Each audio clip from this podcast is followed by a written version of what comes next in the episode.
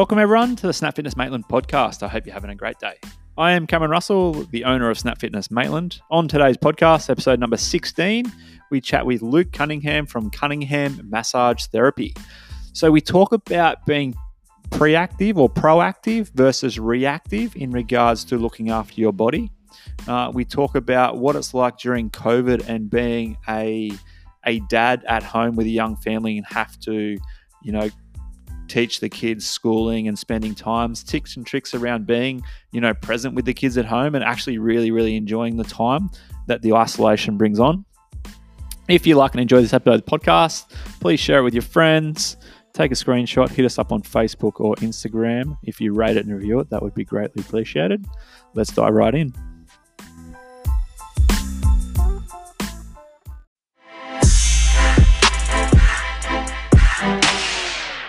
Three, two, one, we're live. Luke, welcome to the podcast. Thanks, mate. And uh, we have Ado on the phone too. You. Hey So- guys. So, Luke, just want to ask the uh, the the hard question, mate, straight up front. Um, obviously, you've got two brothers, Adrian, who's been at the gym for a long time, and then you've also got Yep. Mark. So, I just want to know because I, I did speak to your wife. You do have a favourite brother. Which one's that? Oh, I'm not going to lie. It'd have to be Mark. Yeah, Yeah. Just going off the annoying factor. He sort of knows when to keep his mouth shut, whereas Adrian just can't keep his shut. So, nah, they're, they're both all right. They Yeah. go all right. nice, nice, mates. Uh, we obviously met seven years ago, seven and a half years ago. Um, Yep. Obviously, you were doing your own thing. You're a uh, qualified PE teacher by trade. Yep. Also a um, concrete Waterproofer. waterproofer. That's it. And then uh, for the last what four, five years, you've been uh, Five years. Five years. Yep. Nice. Congratulations on that, mate. It's a big effort in uh, in business, running your own small business, and you've got Cunningham Muscle Therapy. Correct. Yep. So obviously, obviously having a PE background, you obviously involved sport and fitness. You play played rugby most of your life, would you say? Yeah, yeah, since uh, early teenage years, yeah. Yeah. And then um, you've progressed into sports massage. What was the big dive from changing a career from, you know, obviously PE teaching and then waterproofing to doing your own business? Because obviously, one, it's a massive risk. Uh, and two, you know, chasing something you really want to do. Um, the biggest thing for me, the biggest factor for me was uh, how hard it was of a morning to get up and drag myself and find that motivation to go to work in in the old job. Um, once it got to that point where I sort of dreaded that Sunday night time where you're sort of preparing for the week, that was a bit of a a, uh, a sign for me that I needed to do something else. And um, yeah, when I was at school, I wanted to be a physio, um, but due to a, uh, a lack of marks, I wasn't able to gain access to that that course. So went down a different avenue and uh, sort of went the long way, I suppose. And then, uh, yeah, through spending plenty of time getting different injuries related to rugby and whatever else treated, I developed a, a keen interest in the body and the recovery process and yeah, just one day talking to the, the massage guy that I go to, it sort of planted the seed. And my original plan was just to do it as a, a bit of a side hobby, mornings and afternoons, and bring a bit of extra cash in. And over the course of a few months, once I opened my doors, it, it sort of snowballed a little bit and got to the point where I had to make that decision whether to keep it as a side hobby and can you know knock people back for appointments or whether I uh, bit the bullet and made it made a go of it, which I did, and, and something that I'm uh, extremely happy that I, I decided to do. And that was five years ago. Uh, yeah, yeah. Opened my my business opened May 2015, so I've probably been uh, been qualified a little bit longer than that. So Yeah. Ado here, by the way, um, guys listening in. So I know, obviously, Cam, business owner. I've gone into business by myself. You've gone into business by yourself now for five years. Um, before that, you worked for someone, so you're pretty happy just turning up and getting it done.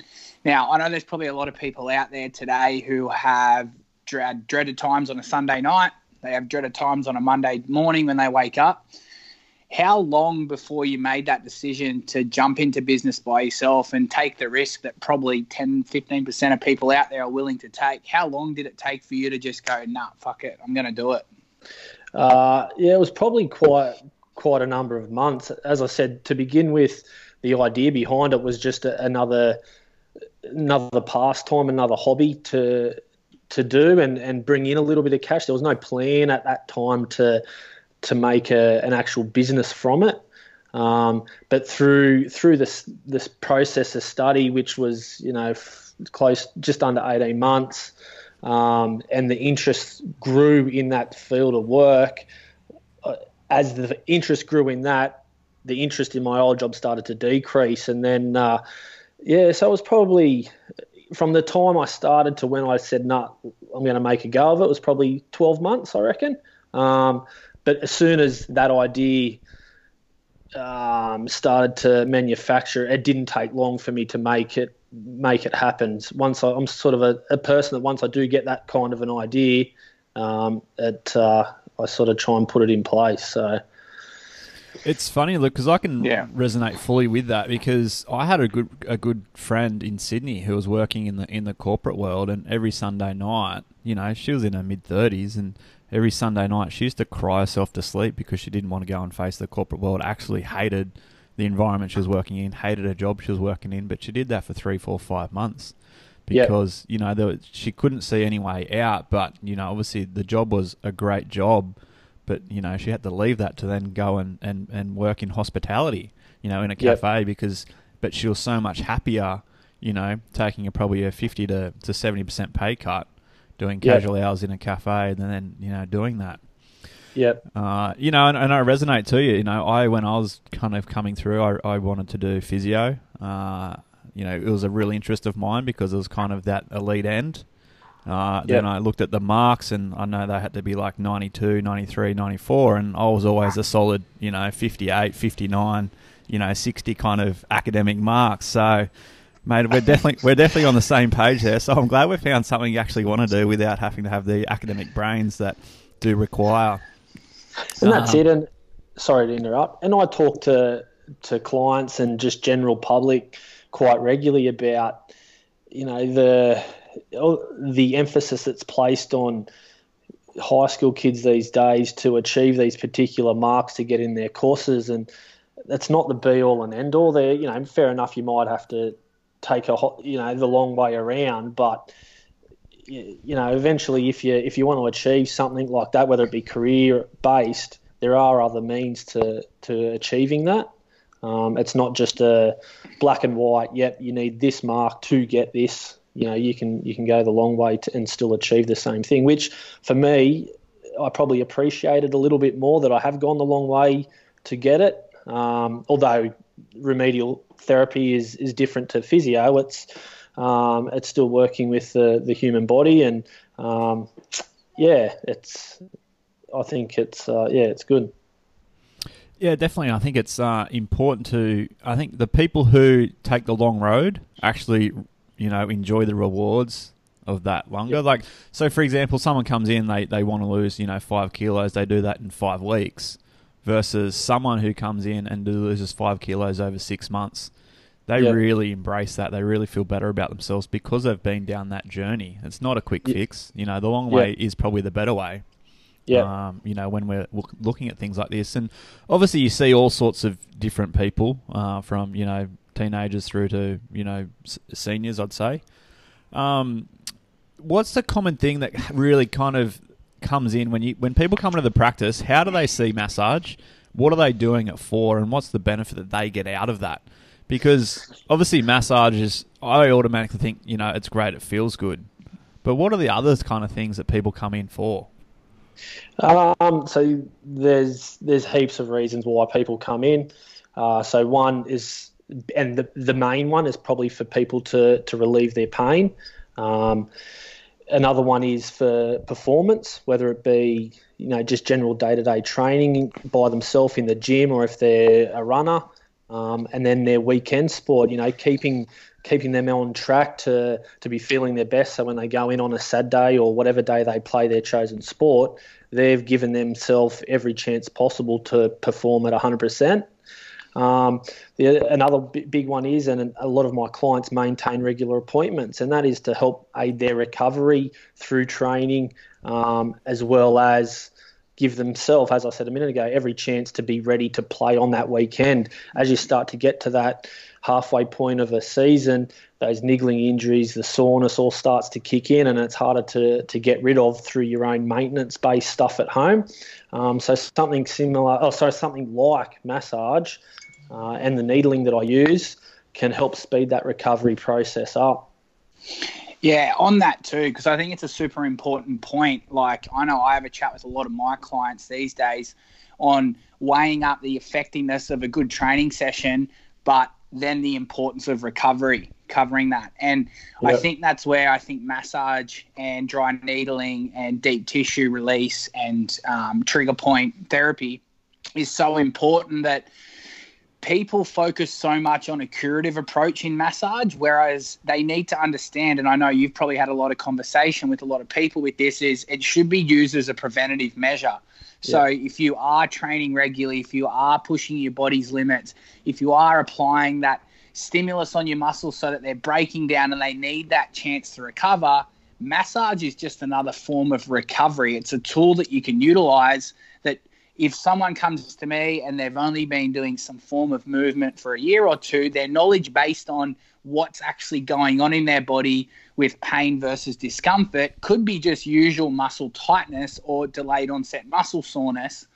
And by getting some professional um, therapy from yourself, is a way that they can just access more knowledge without having to just think that they've hurt themselves. So I think on that, you know, how many people would you say of your clients actually utilize massage or your skills as a preventative measure versus a cure for their recovery process? Uh, I would probably say that 50% of my weekly appointments are my regular clients that maintain a weekly, fortnightly, monthly appointment, and those people will book appointment to appointment. But then you get other people that have um, uncertainty in their jobs, so they might be shift workers or they might have casual employment that can't book that three or four weeks in advance, but they'll ring you the week leading up to what they when they need to get in, and it still works out that they're coming regularly. It's just that they can't book it in. So yeah, I would say probably fifty percent of my week would be clients that understand the benefit of regular maintenance work, and and that's sort of a for me that's uh, how would you describe it? That's one of the the issues that you can face is explaining and getting clients to understand the importance of maintaining regular things like massage, chiropractic work, those natural therapies, and the benefits of them without trying to sound like you're drumming up business for yourself. Um, yeah. But as soon as you start to to get someone into that mold of where they do come for a regular appointment, and they see the benefits of it from both a health point of view as well as their performance point of view if they're in the sport. Um, it doesn't take long for them to to be, you know, get in that routine and that becomes part of potential. Their, yep. Yeah, and see the benefits of it. It's yeah, hundred percent. It's a funny thing. I think uh, the Australian society is very reactive. Yeah. Um, whereas you look at kind of the the Asian uh, market, they're very preventative. Yeah. So, you know, preventative measures, you know, those regulars booking in, you know, 50% of your business is like that, which is great because obviously you're showing education through your sessions to do that because they're coming in and then so much of our society is reactive. You know, you look at look at what's going on right now, right? The government, you know, in regards to the, the COVID 19 crisis, it's all very reactive. They've seen it around the world, they've seen what's happening, they've seen what's coming, but we're just slow to react yeah. um, in regards to that. So I think it's a, it's a really, really strong educational point there for people. If you can be preventative of everything you can do, I know myself, I, you know, I try and get a massage once a month and I see a chiropractor and get adjusted once a month because I know it's great, you know, and really touched wood over the last seven years since being in the gym and training for Ironmans and marathons and, and things like that. I haven't really had any major injuries because I think preventative is so much better. Yeah. That's all based on effort as well, Cam. Usually, if you push yourself a little bit harder, sometimes things might pop up. So we'll Yeah. look at that for you. Yeah, steady, steady state calculated. Cam, we'll call it. You can't hurt yourself in aerobic. Yeah, yeah, definitely. Just, just trying to drop Um, that body fat down. Look, Yeah, I, just, I want to uh, touch on that just before I just cut Ado off again. Yeah. Um, mate, obviously, a couple of years ago, uh, you did an Ironman yourself. Yep. Um, so obviously, running your own business, having um, you know a young family. You've got three now, Yeah. three kids, lovely wife. Um, you know how how did you, I suppose, get the the training in for the Ironman, and then how did you like get all that sorted for your family life, your business life, you know, and your own training? And obviously, you did it with your brother there. Yeah. Um, Yeah, no, it was a juggle, and and I found that the most difficult part of doing something like that was scheduling my week to allow me time to fit training in, still meet my requirements with work, still be at home and and part of you know an active part of the family, and and not place too much burden on uh, Tegan, my wife. So you know, I'd sit down on a Sunday night, look at my diary, have a look where there were openings in my week, um, and a lot of that training was done at ridiculous hours of the morning. You know, getting to the gym and jumping on a spin bike at you know three thirty, four o'clock in the morning, or on a or doing similar. You know, at eight thirty once the kids are in bed. So. It was for me. It was all about plan, and I do like a little bit of routine and, and regiment to, to my week. Um, and if I didn't do that, there was no way that I could ever achieve something like that.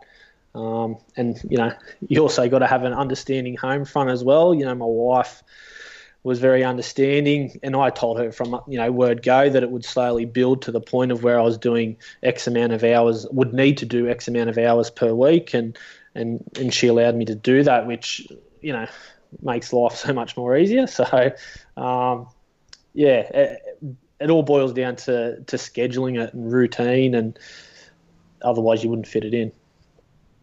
Yeah, nice. And what was it like, you know, doing the race on the day? Obviously, an Ironman goes all day. It's an all day event. Your whole family was there. You were racing your brother at the time. Yeah. Um, I think he took a shortcut and, and missed a couple of Ks on the Yeah. bike to, to get in front of Yeah, you. But he let um, my tyre down before we even got out of transition, so that slowed me down by like Yeah. 31 minutes, and he beat me by 30. yeah, So yeah, okay. uh, so yeah, no, it was it was awesome. It was. Uh, I, I've never been a uh, a fast person in any sport at all, but I, I love that um, sort of chip away approach to to exercise and um, you know to do something for 12 hours. The the challenge on the day, you know, it was I sort of went in with the approach that it was all going to be an enjoyment for me, and I'd done all the hard work before it, and then to have family members doing it as well as supporting, plus friends up there as well. It was it was unreal, and the hype around an event like that is massive. So that that adds to the excitement, and you know times where you might be lacking a bit of energy and motivation, you can uh, you can drag a bit of it out of the uh, the people there watching. yeah, nice. It was uh, it was a s- it was, it was a sticky day that day. That's for sure. I think for a lot of people out on the course. Um, now I was obviously that was what two years ago. You did the first your Ironman last year or Yeah, the yeah. year before? Yeah, two Uh, years. 2018, so two years Yeah. ago. Yeah. Cool. So you had a year off last year, and then you were in training for this year. You're going to knock out the the seventy point three with a few mates this year, Yep. and now something popped up. Obviously, What was not it? only I don't know. I'm not not sure. Oh, we had a family. We had a family dinner that night, didn't we? Yeah, yeah. So we decided not to do it, but obviously plans had been changed. But not only plans to your training schedule, which you had to make sacrifices, not only as you said for family, for work, but now um, things have changed massively. And obviously, five years into business, you've had to close the doors. Yeah. Um, indefinitely with with unknown circumstances into how long you're going to have to close the doors for. Yep. Um, run us through what was going through your mind, sort of uh, three or four weeks ago, when when things weren't quite as serious as they were, but there was there was talk about what could happen to all small business owners, especially with um, health professionals like yourself. Yeah, I had I had two major concerns with the potential threat of having to shut down. One um, was the financial impact that it was going to have on on my family. Uh, so my wife has just returned from maternity leave, so she's only work. She's a teacher, so she's only was only doing a couple of days a week. Um, so for me, that was going to have a massive effect if I was unable to work. But the other major thing for me was not being available for my clients. So to not be able to to get them in to see them when they need it, and not even to be then able to refer them on to someone else in the same industry, is yeah, it's a it's a pretty uh, daunting or you know a major issue that people if they have niggles or ailments that or in pain they can't get those seen to. So for me it was that i wasn't able to uh, you know meet the needs of my clients and sort of leave them out on a limb a little bit. Um, you know you can you can suggest that they seek other natural therapy treatment but a lot of people have their desired treatment approach and everyone responds differently so um, mm. yeah those were the two major things for me looking yeah. at what was potentially going to happen. How's the feedback been from your clients, Luke? Obviously, forced closure. Obviously, I just want to make that clear. It wasn't closure because of the business. It was forced closure from the government, COVID nineteen. Same as the gym. Yeah. Um, yeah. You guys are about a week later than than yeah. that. Um, how how's the response been from you know your clients because obviously a massage service is face to face there's nothing you can do yeah. about it. you can't really do a great massage like a reiki massage over yeah. skype or, or zoom or virtual kind of thing like that so yeah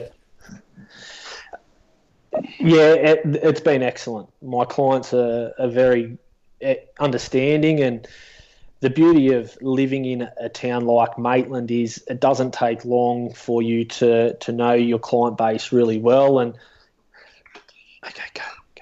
go. Um, Just a kid in the background there. Yeah, that's yeah. one one of three. One of three. Um, I've lost my train of thought. Talking about the clients and the community. Yeah. So sorry. Yeah. So they've been excellent. They've been really good. Um, and and I was up front with them the couple of weeks leading up to the actual closure when it was looking like it was going to happen.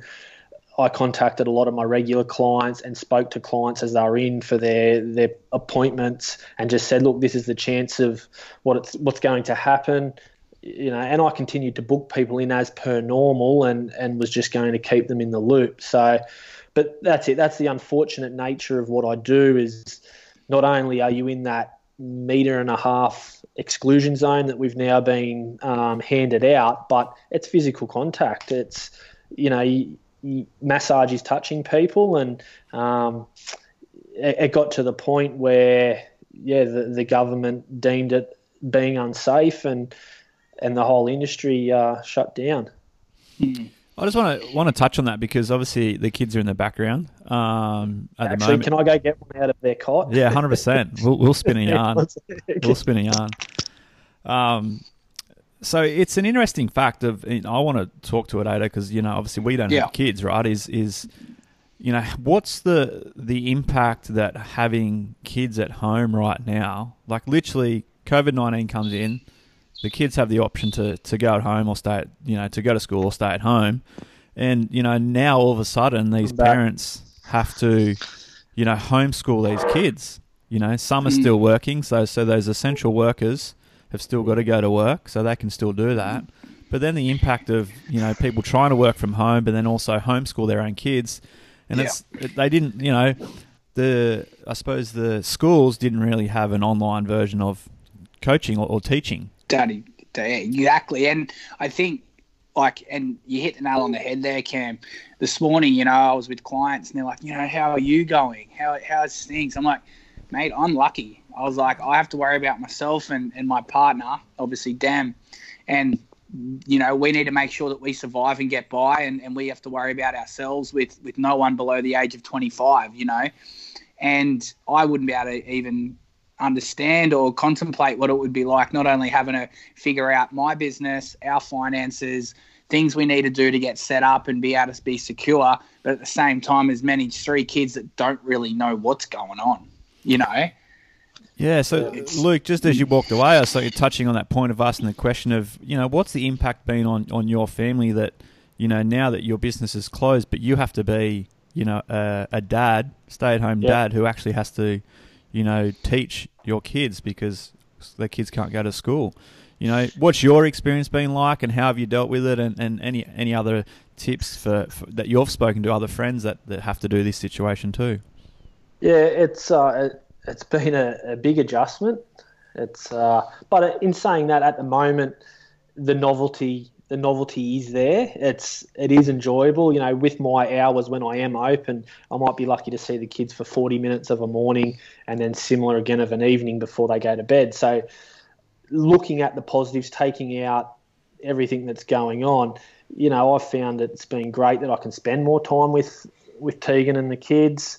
Um, and it, it's nice to be able to sit down and, and do schoolwork with my eldest um, and be part of that learning process. Um, but it, it is difficult, and it's it's difficult to get across to kids the importance of you know the not the importance, but the fact that they can't go out on the on out the front. We live in a cul-de-sac where you know some afternoons there can be 15 kids riding bikes and scooters and kicking soccer balls and stuff like that. So it's really hard to get that across to kids that they can no longer do that and the reason why. Um, so yeah, it's it's very foreign to, to a lot of people. So And I think it's good that you have that approach of, you know, the positive side is- is spending more quality time, you know, with your kids. They're young, you know, some are Yeah. at school, some are, you know, just waking up from a little nap, as I can see here on the video.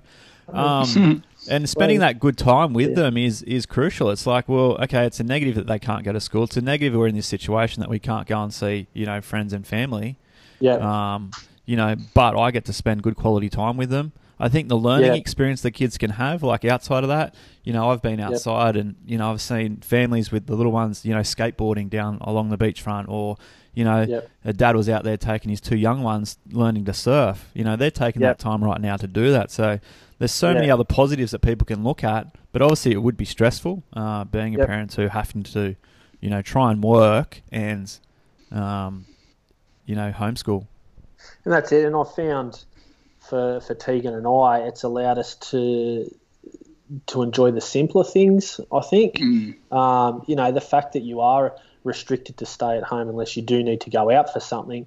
You know, just the basic little things that you might normally put aside because you know you're too tired or or you don't have time to do it.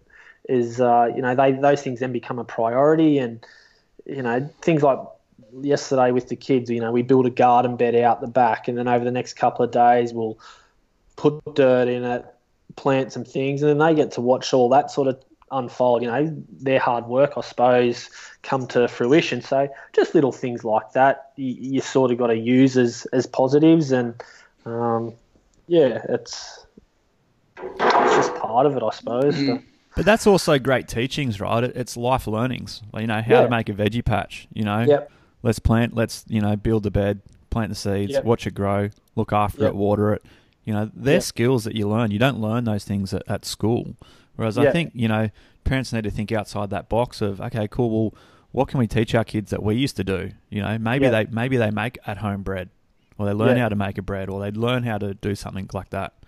Yeah. Um, that essentially isn't in the curriculum, but it's in the curriculum of life instead of school. Yeah, that's right. And you know, even little things like um, the kids. Normally, if Tegan and I would exercise, it's either at the gym or it's on a bike or at a pool.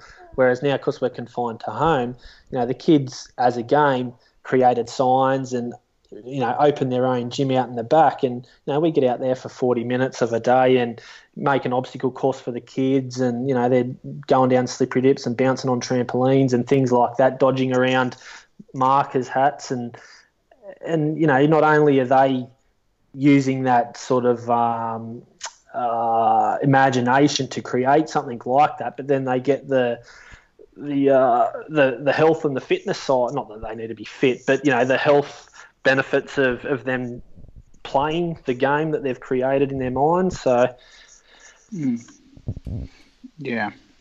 Yeah, 100%. I know that you're sort of a bit constrained for time because you got the oldest one needs to jump on a on a class call, uh, online class call. I wish we, Yeah. I wish we had them as kids.